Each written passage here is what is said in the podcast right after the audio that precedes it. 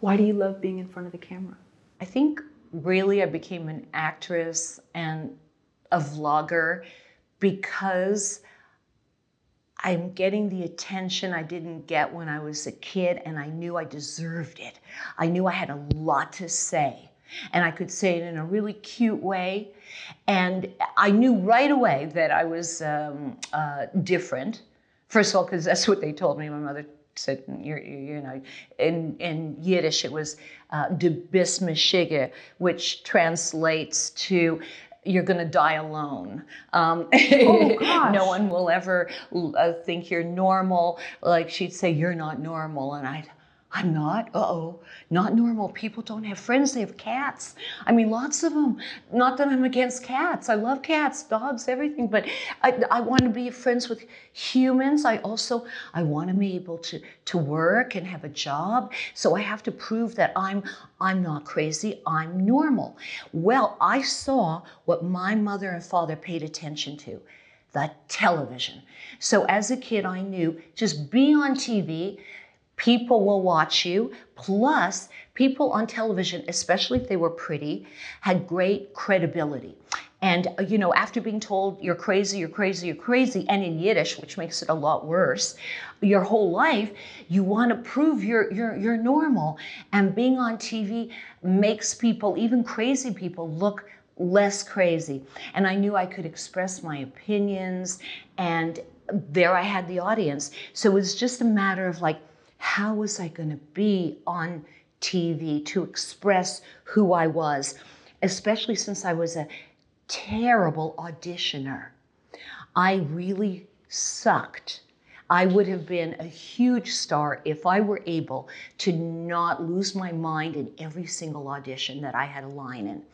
Uh, it was funny, I could always get the parts when I didn't have lines. That was easy. But uh, there was something uh, that just said, do it right, baby. Just, you got to do it right. And I think I was trying to audition the way I thought that the person who would actually get the part would do it, which takes every, all the creativity, all the put yourself into it out of it. And I was just trying to kind and and I was so insecure. I, I was um, almost like uh, every I start every audition with, "I'm sorry, can I start over?"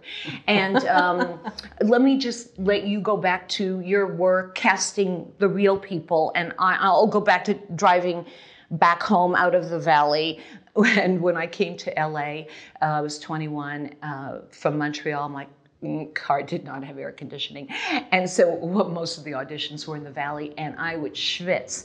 And I, I kept uh, failing at auditions and and I, I, I was working at um, the IHOP because you know uh, working on my acting skills like acting like I didn't want to kill myself at the cashier cash register. I couldn't even make change. Someone would give me a 20 I'd stand there and cry. You know it's like horrible. But I went through all that because I I knew one day I would succeed if I just didn't give up. I was reading like Napoleon Hill and all these like self-help books because as an actress you get rejected for a living. And and then um, unfortunately, I was me tooed into a state of depression that I'm still recovering from because every once in a while some uh, horrible thing will happen, uh, showbiz related, man related, and the trauma just comes back you know and uh, so i have to deal with that daily too. So i had a lot of um,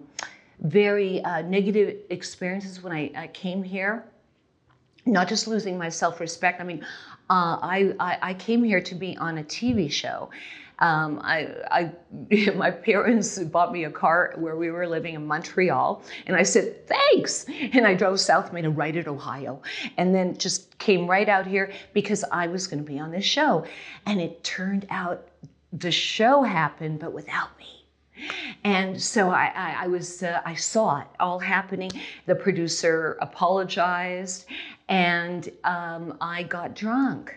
And so instead of getting into show business, I got into hard drugs. And I got sober December 28, 1982, but who's counting? And so I've been alcohol free, and it was a, a, a journey back to well, be the reason you drove here, Hanala. If you were to write a letter to yourself, on that drive from Montreal to Ohio, then to California, what would the first paragraph of that letter be?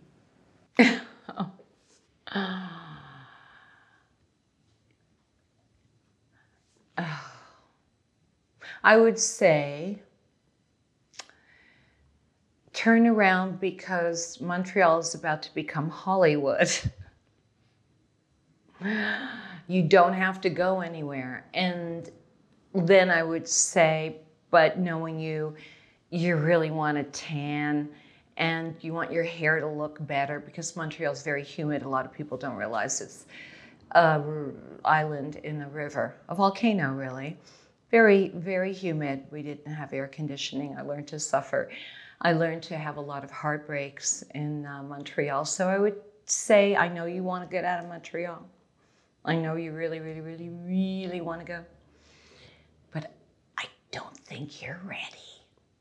You're too sensitive, and the show's not going to happen. Of course, she'd drive here anyway. Even if you had read that letter? If someone had read, if someone had written that, you would still have driven? Well, I, think that I had a real passion to do this, and and I would. Uh, I don't think that I could have understood possibly how uh, I wasn't uh, capable of handling what was going to happen. I guess I would have had to tell her, you know, you're you're, you're gonna um, be fed some drugs, and then you're going to wake up with a naked man on top of you, and you're going to make it a joke like what is this naked man doing on top of me? You know like can't figure this out. But um, it's not a joke. It will affect you forever and it will affect your self-esteem so much that you blame yourself and you invite more of the me too experiences into your life. And um, that it's going to be a life of a lot of rejection so maybe you want to like stay home a little bit longer and trust me about this Montreal turning to Hollywood thing. But staying at home, being told you're crazy from from the people that I've know that that's like their go-to line. Usually they've come from a lot of trauma themselves. And that's how they kind of keep people in their place. From the people that I've met that that's like their running dialogue that so would that really be an option? Wouldn't it be better to come somewhere new and get away from that? Uh, there was I there was a safety to being in school. Uh, I could drink more responsibly. I did a lot of, well, I was in theater, so we did a lot of drinking. Um, I remember descending this staircase. I had the lead in the play, and uh, they built a very high staircase. And even when I wasn't drunk, it was high. And so I was waiting backstage for my first entrance, and the whole cast backstage, they were holding their breath, wondering if I was going to fall. And I'm like, oh, isn't being on stage scary?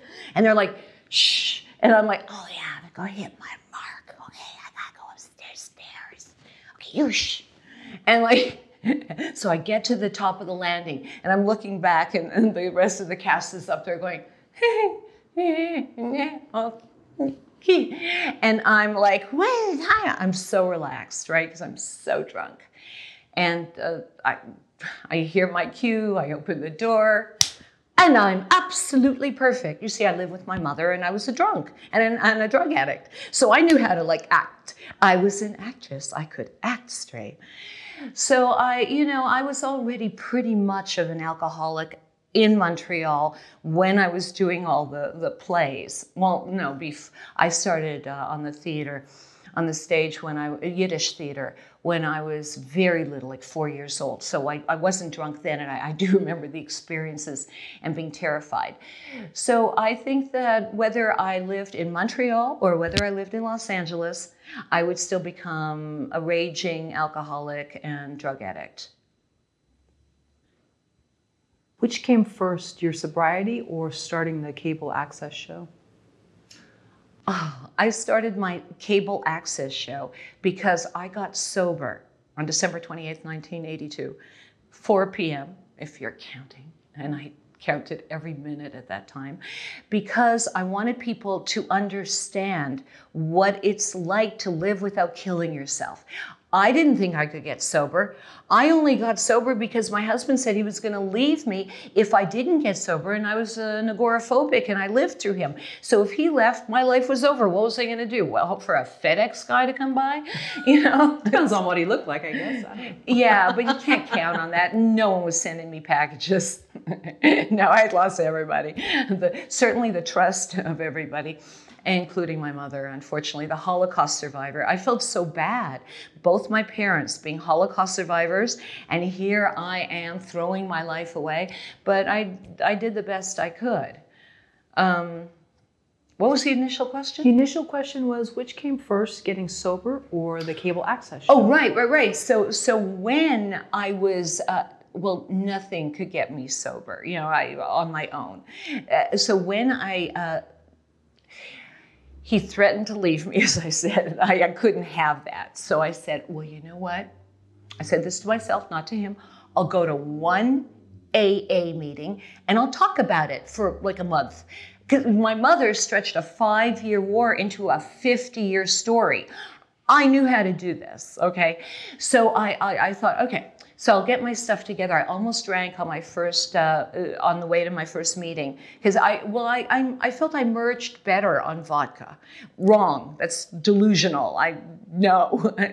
so I thought it was inappropriate. So I didn't have the drink, and I was shaking, like I said, agoraphobic. So just leaving the house to get the mail used to make me shake. And now I'm driving from the beach to West Hollywood. And so I'm like this, but I got there. And that was my first meeting. And I sat down. I've been sober ever since that was my last drink of alcohol. And I thought, when I got sober, I thought, who people need to know about this. So um, it just so happens I was in a building with a public access studio, so I actually saw one, but didn't think anything of it. But then I read in Variety foreign actresses wanted, and I answered the ad, and I said, "Listen, I'm from Canada. It's kind of like, is that really foreign enough? And she said, Oh, come on down. so I did a show, and they all said in the studio afterwards, You should have your own public access show. I went, Oh, no, no. What am I going to talk about? Working out? Because I've become an aerobics instructor. And, and sobriety? and I created Shape Up LA, and it was on for 15 years. And then I turned it into uh, when I heard about this new thing called YouTube. I'm like, oh please. That's us on steroids right? So I, I said i know how to do this. So i uploaded in 2006 and almost 400 million views later like what? so I, like I said, I knew uh, one um, one PR uh, company uh, told me, you know, you're uh, we can't we cannot call you a doctor, a therapist, because all you are is like a sober person with a lot of great advice and and uh, you know what can we call you? And so we came up with life coach in the 80s and then it caught on. So in 1980 four, I think it was, I was on my first TV show uh, doing Shape Up LA, which then they asked me to be on other shows because I wasn't doing uh, Shape Up uh, Nebraska. You know, so I, I knew where to do my show. And uh, so I, I, got on a lot of other shows and um, did movies. Thank goodness. Uh, one of the reasons I did this show is because seriously, I, I suck at auditions. So uh, one time, my agent called me and said, in the breakdowns they want a uh, they want uh, okay my t- at the time my name was susan stadner but that's a whole other thing. That's before i took back my jewish name and got married. But it, they said the agent called and said there's a breakdown in the breakdowns they they're looking for a susan stadner type. So he sent me in. I didn't get the job because they wanted the Susan Stadner on Shape Up LA, not the one who sucks at auditions. So that's why I, the show just had to be the audition. I did get a lot of work. Like, um, they used my show, starring me, finally, in a, sh- a, movie called Ruthless People, starring Danny DeVito and Bette Midler and a lot of other really good stars. And I was the person, I, they let me write all my own lines. Like I wrote, uh, squeeze your thighs. If you don't, no one else will. You know? or squeeze your butt. Anyway, I wrote all the lines in there. It was like, like ooh, ooh, four more. I wrote that. But uh, it, was, it was a lot of fun to see my show with a much better set and better lighting. And as a matter of fact, I thanked um, David Zucker, the one of the producers, directors, writers brilliant, wonderful. Love you, David. Um, I asked him, I, I, told him that I, uh, I wish I had this gorgeous set from my public access show to shape up LA, and it was all sparkles and colors. And he said, Well, if you can haul it away, you can have it. But like I didn't have a backpack big enough or a crew because it's public access. So, but um, it was it was an experience to watch that. And then I did a zombie movie. I played an aerobics star too on a TV show. The zombie uh, is so mesmerized he lets the lead get away. It was a pivotal role. More, more of the four more kind of things. But so I, I became known as like the actress you hire who plays an aerobics instructor. As you can see, I just let myself go, not, right? Because you never know when the next job will come up. You changed your name from Susan to Hanala. How did changing your name change what you do creatively? Is Susan still there? Is Susan a memory? Changing my name was um, something that happened one thing at a time. People don't like, why'd you go from Susan Stadner to Hanala Sagal? Well, it's a little bit of a story. When I wrote my memoir, it was called My Parents Went Through the Holocaust, and all I got was this lousy t shirt.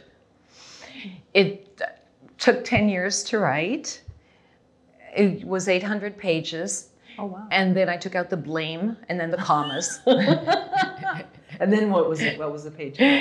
Uh, 400. But I added pictures. I, am an illustrator, an artist. So I was able to always, ever since I was a kid, I'd have all these cartoons that express how I feel. And I'm actually quite good. I, I have uh, this ability to draw uh, someone just like they look without having them there. I use a picture. Anyway, but uh, no, I, I do, uh, I, I can do portraits. But I, um, um, I went through such a process over the 10 years of writing that book that I think I became a different person at the end. And when my mom came to visit um, toward the end, uh, I didn't finish it until after she died, unfortunately. Uh,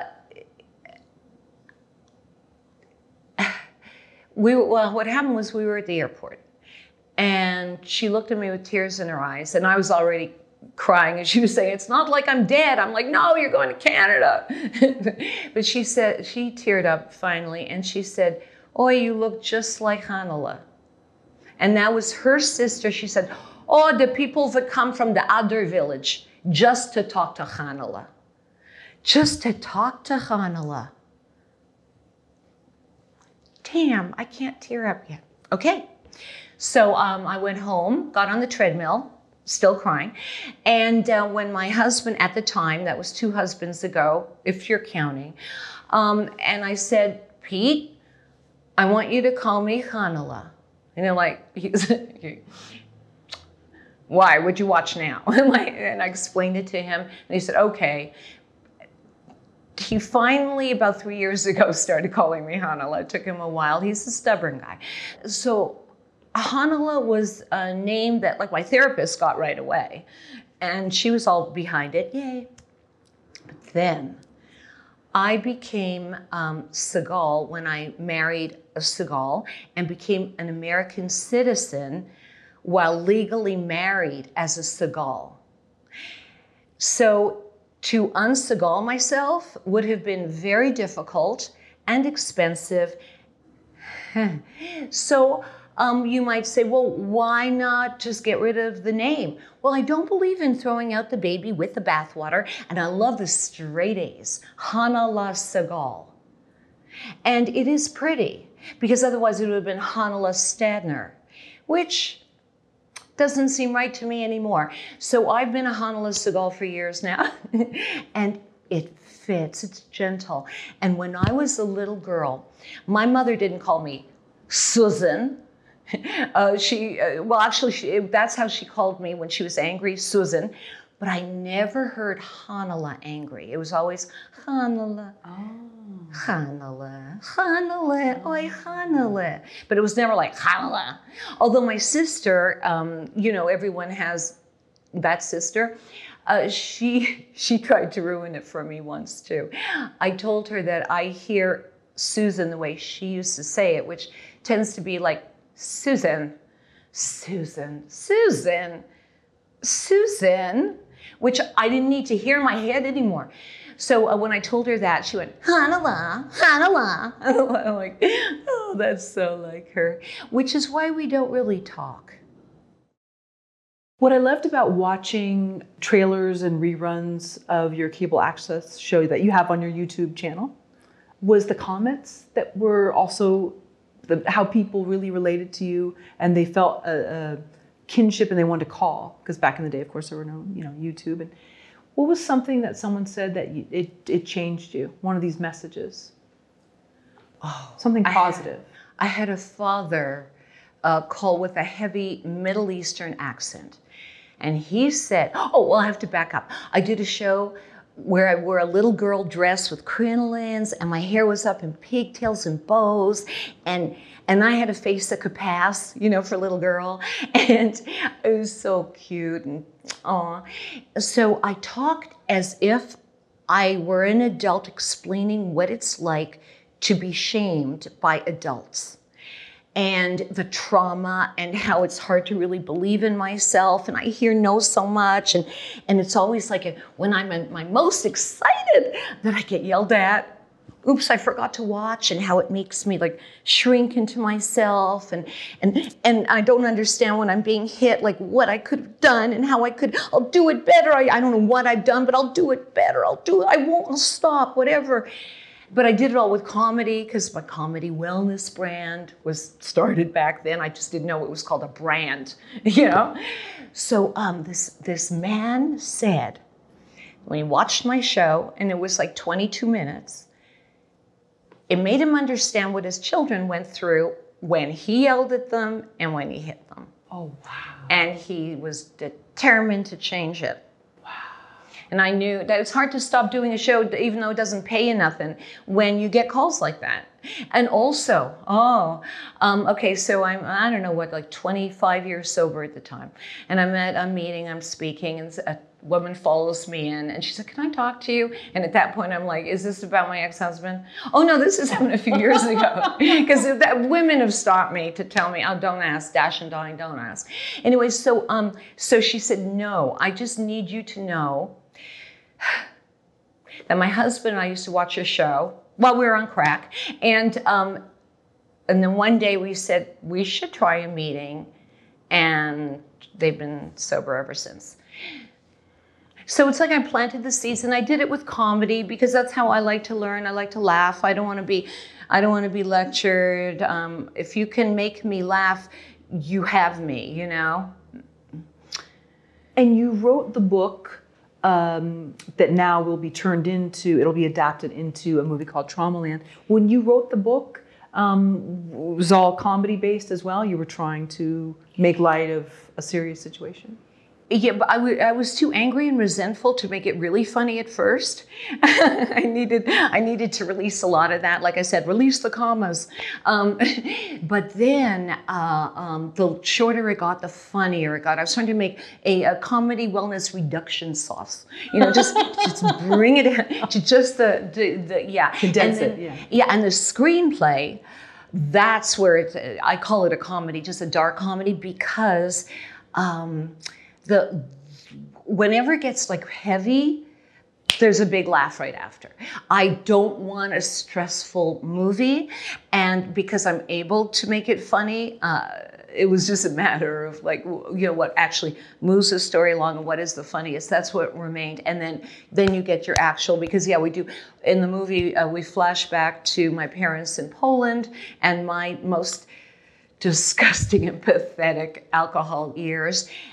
And although there's nothing funny about the Nazis, my mother and father, especially my mom, she had a way of like I, this is me. I, I, Mom, did you just make that up? And she said, Yeah. And I go, Oh, I have to write that down. That's how she was. And so we use those little gems.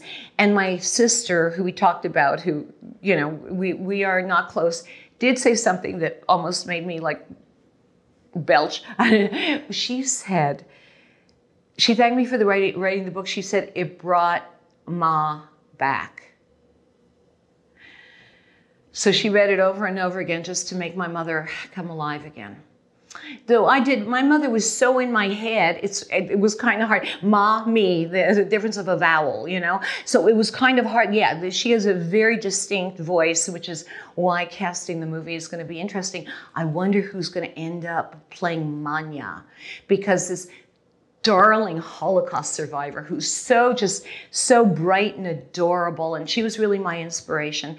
And that's why I wanted to change my name back to her sister, who died in a gas chamber, which is one reason I changed my name from Hanala to Susan. I forgot to say, I was born Hanala, not Susan. Oh. My sister looked at me and went, oh, let's name it Susan. Hanala's way too Jewish. And you didn't want to finish the book while she was still living? No, I very much wanted to oh, finish did? it.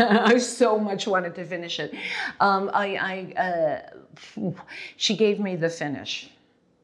Uh, we were alone in the hospital, um, but I won't go there because I will definitely cry and give away the uh, an important scene. So I'm wondering if you can talk about how many times you've pitched the idea for Traumaland, and and and what was the response, and then why now? Uh, um, I don't think I would have finished the script for Traumaland had I not had this track record with Elvis and Nixon, um, starring Michael Shannon and Kevin Spacey and people talk. I used to say Kevin Spacey and Michael Shannon, by the way. Um, if they don't know, it won the Tribeca 2016 centerpiece. That's like the prize. So based on that, I was inspired to do this, uh, to finally finish it. I've been working on the screenplay since the book came out. Oh, trying to adapt 2006. That. Oh, oh, that's so many. 700,000 drafts.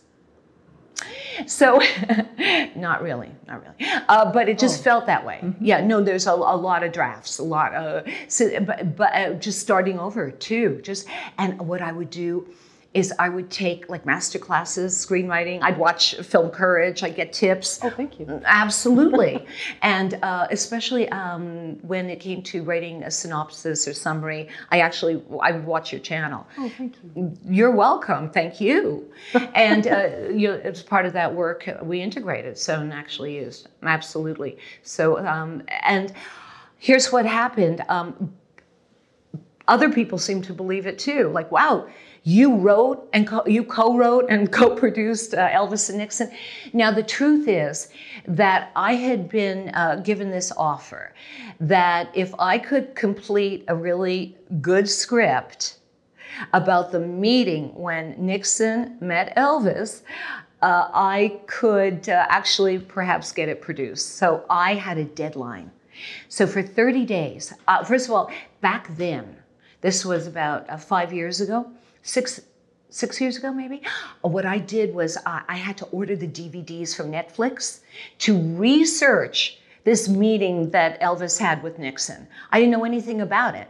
So i saw all the uh, the people who were there talk about it and one of the, the guys that I, I saw was Jerry Schilling. And he said he was there for the whole meeting. And I went, and the whole trip and everything. It was a really interesting story.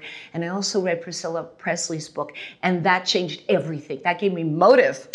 And so I, uh, I thought, I got, I got it. I don't want to write a screenplay about dead Elvis. Boo hoo. You know, I liked Elvis. I, I don't want to write, yeah, it was, that's a tragic end. So what I did was I had just written two screenplays that I never even bothered pitching because I thought they were getting produced and it fell through, that were buddy flicks. And I went, I'm going to do it about Jerry. And that's how I came up with the idea of how to format the screenplay and everything. So I, I wrote the screenplay, and then Cary Elwes wanted uh, to direct it. And then he added a, a, little bit and became one of the co writers. But I'm the one who, who fleshed out that story. I'm very proud of it. So I'm glad that we're able to use that to get us to the next level with Traumaland. That's why I finished it, because I had a feeling that people would pay attention to a produced screenwriter. Elvis and Nixon took you one month to write? It was a challenge for it's a one month challenge? Uh, well, I think I think that all in all, from when I started the first page, yeah, it was it was a month. And we had a director at the time, so I would send him my pages every night, and I found that was helpful too. Oh, yeah. so he was almost like a sponsor, like a, yeah. accountable. Yeah, okay. Every oh, night. Nice. Wow. I couldn't take a day off oh. because Ryan was expecting a page or two, and I was inspired. Plus, I found out I really love write putting words in men's mouths. okay. Get in there. Stay in there. Use them.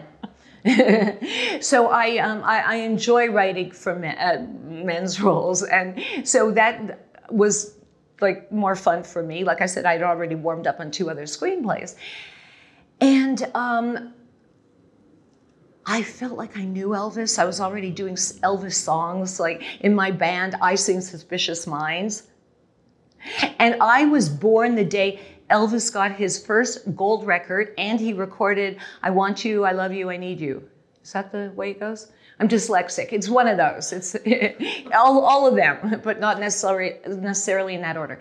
So um, I, I I think that as a fetus, I heard Elvis. And then my parents never had air conditioning, so the windows were open in the summer because I was born in April. Okay. And so I think um, I was born into Elvis. And so I, when when it came to writing him, and also I had uh, the Elvis impersonator behind me. Sure. I really, really, really want this badge. and, um, the, so I, I, enjoyed writing it. It was actually so much more fun than writing about the Holocaust and alcoholism. I cannot tell you.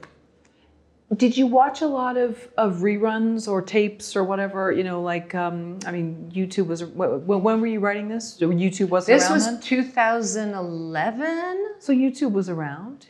Yeah. But it didn't have any, uh, YouTube did not have anything on this uh, no. meeting between Elvis and Nixon. Interesting. Maybe a couple of videos, maybe a couple. But I had to, uh, uh I, I, had Netflix at the time, and they had the, uh, the DVDs, the, the, DVDs right. from the National Archives. And also, I heard that the most requested photo of the National Archives was of Elvis and Nixon shaking hands in the Oval Office. So it's like, okay, so that became like a big part of it. And with the dialogue, when you went back in for revisions, were you cutting a lot of it down? Because you know how Elvis had a very very specific way he spoke, and so, did Richard Nixon. Oh, we had a lot of different drafts. I kept mm-hmm. writing it and writing it, and then what happened was I never knew if it was going to get produced. Even though I was being paid uh, option money, you you don't know. It could have gone away, and then one day I get a call, you know, that it's get, getting made. So it was like years between, and I had no idea, right? But about three three years maybe after I wrote it and totally given up, except for the option money, I decided to submit it to a film festival, the Page Screenwriting Festival. And I got notified after submitting that there were 5,000 entries. So, like, I stopped checking the emails. And then one day I get a phone call and they say, Aren't you interested that you've made it into the finals? And I'm like, but I, am blocking your emails now because it was spam. Like, no, we were trying to get a hold of you to tell you you've been in the quarterfinal, not quite, but I can't even say if quarterfinals, semifinals, finalists, whatever, however it works again, dyslexia. But um, yeah, we we made it into the top 100, and it did. We didn't win, but it was a finalist. That script, and I'd been working on it the whole time. So that's you know. Uh, like not with the other two guys, that was just mine. But I did put their names on it because I had to. You know, they uh, at one point did put in a word or two. I guess. so I um, uh, I gave up on on all of that after the uh, the thing didn't win, and didn't touch it again. And then I got the phone call that Kevin Spacey's been cast, and uh, the movie's a go. Why do you think most people fail in Hollywood? Most people fail when they come to Hollywood? Yeah. Uh, well, I have to say, uh, obviously, there's um, a delusional factor where you really think it's not going to be as hard as it actually is. And I don't know if uh, it's because humans are maybe um, we're inspired by uh, attraction and like we see what being a celebrity attracts. They're very attractive. They're bright and shiny, and they play roles. They play instruments. You know, like I want to play for a living. So they, uh, the people who strive for it, don't have a real idea of uh, the hard work and tremendous luck involved to being one of the few that actually make it. So uh, they're setting themselves up for failure, and that's why um, I thought I was always a very practical person. And I thought, well, if I'm going to work regularly, and I can't seem to audition well, I better create a public access TV show because it was before the internet. And then once the internet, uh, my own YouTube tool to use. That was one of my tools. Another one was to uh, write a screenplay that I was able to act in, although on Elvis and Nixon, the role that I wrote for myself uh, was given to another actress who had a big social media following. Ah, and knowing that that stuff happens, unfortunately, and it's devastating, why do you think some people are able to pick themselves back up and continue on? Some people get mad and say, I'm done. The system's rigged, I'm going, I'm driving back. I did have, when I was working at the International House of Pancakes, acting like I was okay with it, uh, I did have a recurring nightmare that uh, I was being shot every night. There was a regular customer who'd come in, and um, and I was wondering to myself, why am I showing up for this? And when I woke up, I called my agent and told them to throw away my pictures and resume. I was done. I was done. And now, um, at this stage of my life, I can tell you I'm done with being done. I've quit quitting. I can't seem to quit. Uh, if, if, if there were a way, uh, I, when YouTube came along and I started getting millions of views a month and then millions of views a week, it was like, yes. And so I went full on, you know, I'm going to just do this. And of course, uh, the views have dropped down, but that was inspiring too. It gave me my own venue. But if I were to do it for the money, I would quit too. There's no money in it. Although I do get residual checks, but why the government would take six cents out of my 12, I don't know. But I do get residuals, as you can see. What's the best year you've had in Hollywood?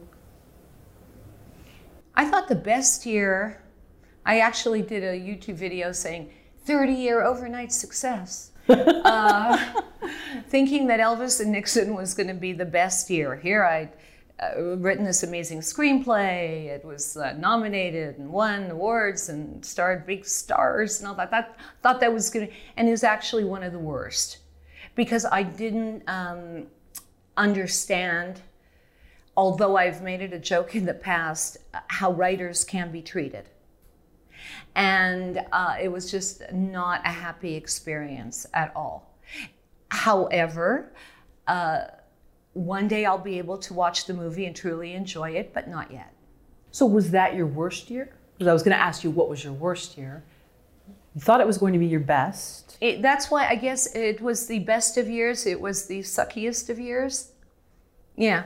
Um, uh, so both are true, and that seems to be the yin yang, the real thing. You're, everybody's got something.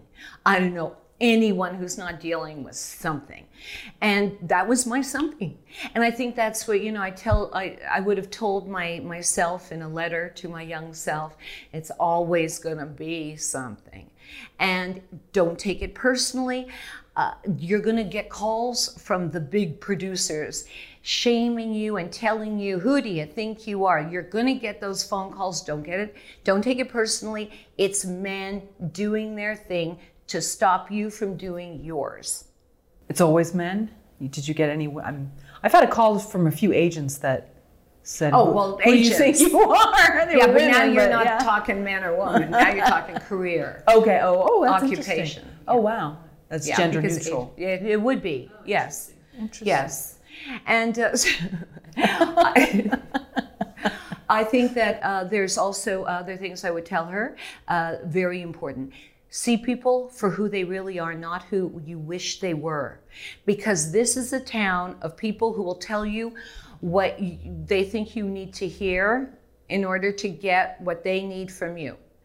So uh, I would tell her to, uh, uh, before Google, because this was before, hell, it was before laptops, um, I would tell her, you're, you're, it's, it's a, a, a town full of people who will misrepresent themselves and check people out and don't trust anyone. Be 80% less Canadian and 20% more FBI. And Canadian is? Oh, hey, you wouldn't hurt me because I wouldn't hurt you, eh? We're all in this together. Sure. I hurt you. That's like hurting myself. Well, that was a little. I'm from southern Montreal. South slips in. I can't believe I forgot how to do. I spent 21 years in in uh, Montreal, and now suddenly I can't do the accent anymore. A. And FBI is guilty until proven innocent, or.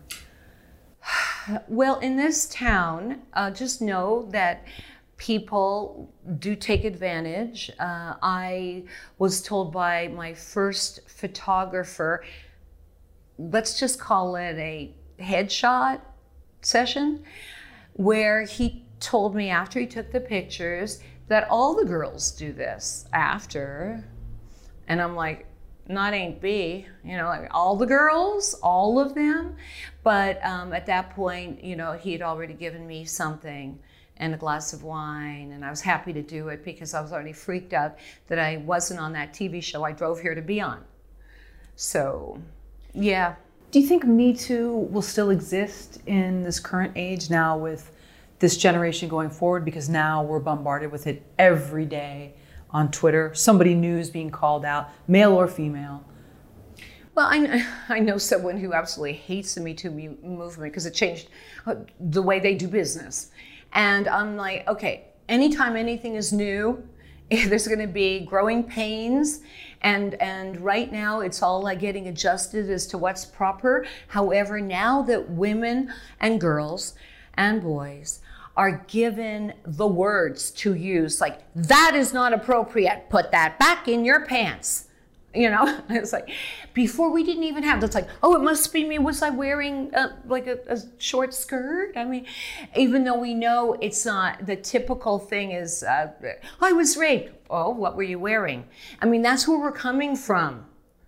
So uh, do i think it's going to change overnight? No but w- these people who are being uh, and, and, and, and as someone who's been assaulted if you're being sexually assaulted, you're being assaulted by someone who is able to objectify you and not think of you as a person. And so if you are quiet, you are complicit. So, not that you brought it on or not that you let it go on, just know that you have to be a champion. You have to be the hero right then and there and say, if I don't speak up now, no one will, and I have a right to. No matter if they bought dinner. Rape is definitely not okay. not, not, not at all. But then there's this other element which feels like sort of the elephant in the room in Hollywood.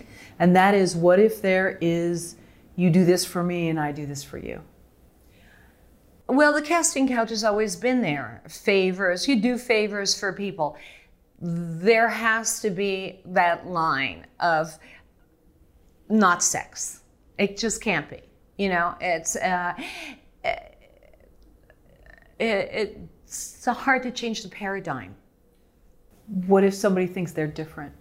I've got to do this. I've got to get this part. The, the one thing I see about this town and having been young, growing up, not in, in the industry, but then coming here at a very young age with not a lot of guidance, is I saw a lot of people like myself that were very hungry.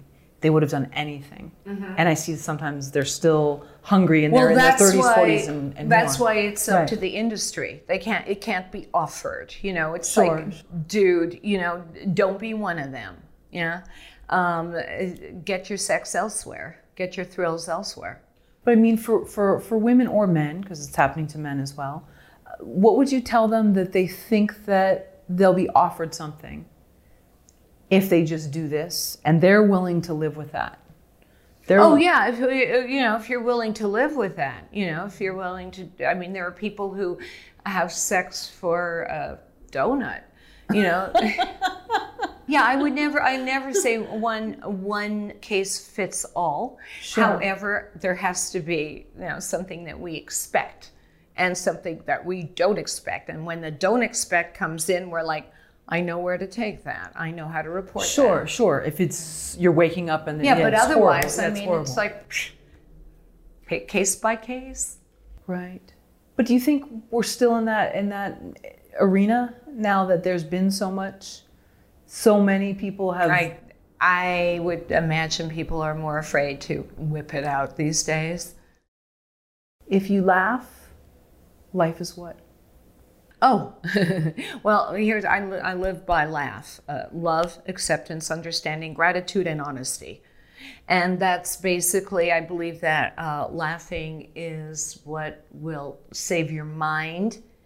And it's also great ab work like singing. And uh, acceptance is the, where you basically pick what's important to you and you accept what you can't change. And then, of course, you go and change what you can that you can't accept. And uh, understanding, I find, would take a lot of the hatred out of uh, what's going on today with society if people understand um, the concept of like cognitive dissonance, uh, which makes a lot of people, uh, they're not open to discussion and to changing their paradigm. And what they do is they defend and push away. But if you understand what's happening, and uh, uh insecure, angry people are easy to brainwash, and it's a lot harder to convince someone that they've been fooled than to fool them. So if you understand that, you're less likely to be as angry when you're uh, dealing with what's happening today. And gratitude is remembering that we could be dead. I always think of Carrie Fisher went through my drug rehab um, decades ago, like 20 years ago or something. And she was exactly my age. And I know that she didn't stay sober. She just couldn't. And I always think about that could have been me if I'd still still be doing the coke and the and then I also think about how uh, I never killed anyone. I drove drunk a lot because, like I said, it you know helped me merge, and uh, I didn't want to. I thought only bad people drove under the influence, but then I became one. And again, that was, you know, a, a war inside me, so I drank more. But then I, you know, I was able to actually get home. I'd always be shocked how my car was parked. And I, I so I, on days that are really hard for me now, I think about that, that I never killed anyone, because I, being the codependent Canadian, I'd never get over that. I mean, and neither would they or their families. So, um, uh, uh, so just being grateful that I'm not uh, an alcoholic and an addict, uh, destroying my life and others. And um, honesty, I have to be honest with myself, or, or else I, um, I'll really blow it. I'll get nervous and anxious. Um, if I try to bury red flags, um, they will be buried up my butt, and that hurts. And so I've got, I've got to look at them before they go up there. Okay. So let's laugh, right? What's the most painful thing you went through as an addict? The most painful thing I went through as an addict. Wow, which one? I have to go back into the Rolodex. Does anybody remember Rolodex? I do, yeah. Thank goodness. Um, I would. Ha- uh, the first thing that popped to mind, seeing as we're in therapy, um, and that's how this goes. uh, I I have to say the having to drink before a phone call and feeling so alone and feeling like I was going to blow every opportunity and I was never going to reach my potential.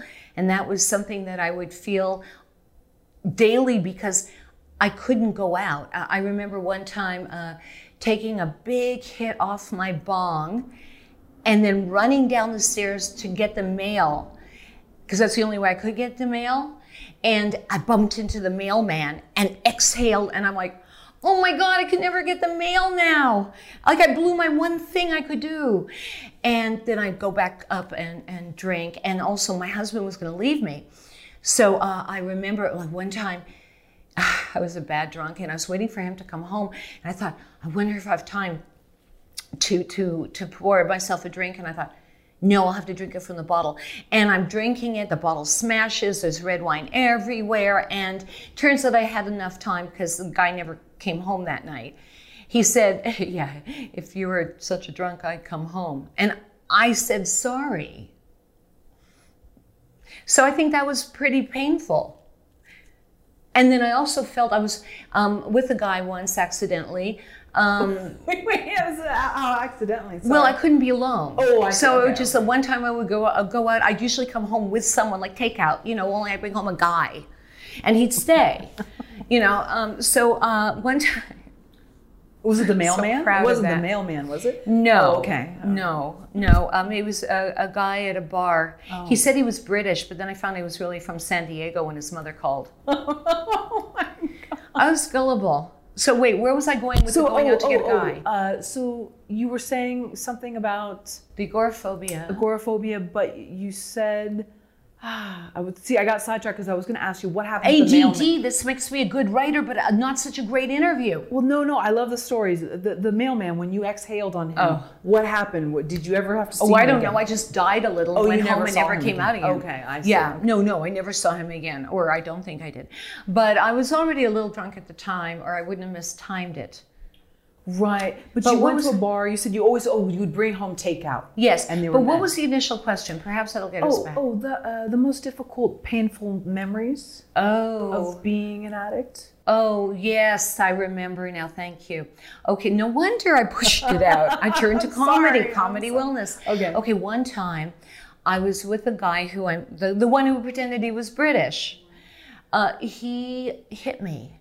And I I locked myself in the bathroom. I was in the bathtub and I was shaking and I said, Ma, I found my own Nazis, you know, I made how could I made my own Holocaust. I'm like in the bathroom, I was you know, and he tried to get me deported. Oh my goodness. So um, I think that that was probably a low. I was kind of used to throwing up in bathrooms all over town. Um, I because that's how I drank. I drank to the point of blacking out. I rarely remembered the end of the evening, or looked the same. than I did at the beginning of the evening. Yeah, so, um, but I never learned, I never stopped until I was able to find some meetings where people were, I walked in and they, here were people sharing it. You threw up on, at, in Spago's too? Oh my goodness, what else horrible, embarrassing things have you done? The same things that I did. You know, they found the men, they found the booze, they found the drugs, and they weren't, they were like sober now. And I'm like, okay, I'm going to keep coming back. You know, this is the, yeah, yeah. This is this is something I have to learn. I have to read up on. But I didn't. Uh, okay, so the next day they said, they said you, you can't share at a meeting unless you have 24 hours of sobriety. And I, I was like a, I'm Canadian, a good little alcoholic. You know, I wasn't going to do that.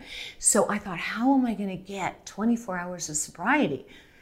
I thought, okay, because my plan was to go to one meeting, go home and drink myself to death. Not, not all at once, just eventually, because I had already had a bad liver report.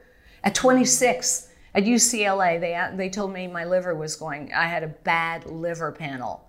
And they told me to stop doing everything. I'm like, I went home and got so drunk because I thought, oh my God, this is going to kill my mother, the Holocaust survivor. I'm going to die before her. Anyway, so I got really, really drunk, you know. so um, I, I thought, okay, how am I going to get through this 24 hours so I can share? And um, I was even offered cocaine, and it was incredible. I just thought, no, I must share. I must share once before I die. I can always die later. So I thought, okay, just get through the night, get through the night. And I did. And I went to my next meeting and I shared for the first time, I put up my hand and I'm like, you guys are taking cakes and chips for like 10 years. I can't get 10 minutes. How do you do it? And this little old lady, who's probably about 10 years younger than me, turns around and goes, Oh, honey, we do it one day at a time. I'm like, like the sitcom.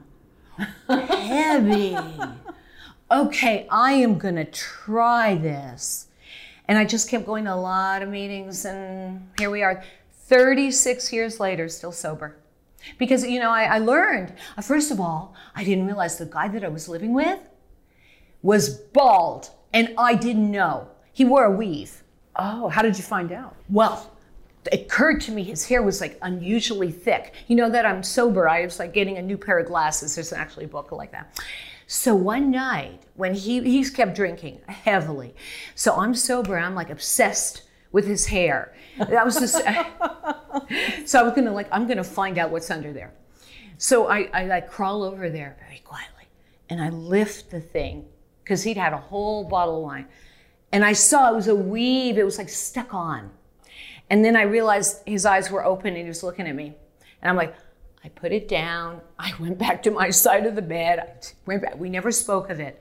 But I thought, if I didn't know my own husband was bald, what else have I been missing? I better stay sober. Because that would you would think that would be obvious. What else? What else did I get wrong? Turns out a lot. I got a lot wrong. Do you think that's why storytelling is important? Because you wanted to tell your story, which was real, and that is sharing in a meeting. And essentially, you're telling a story of either your day or your life or what you're struggling with. Yeah. And so then you get to do that with writing or creating these videos. Or... Ever since I was a kid, I created the comic books. They had bubbles. I wrote my words in there. Words were always important. I've won contests for writing even as a kid. I was published as a kid. Um, always words were very important for me to express what was going on and to put them to pictures, you know, my illustrations. It gave me uh, so much more expression that just writing couldn't. But yeah, I had to be a writer. I had to tell people. Uh, one of the reasons I, I felt I survived in certain circumstances was I needed to tell someone what I went through, which I, I heard some Holocaust survivors say too. They survived because of luck and the need to tell people what went on.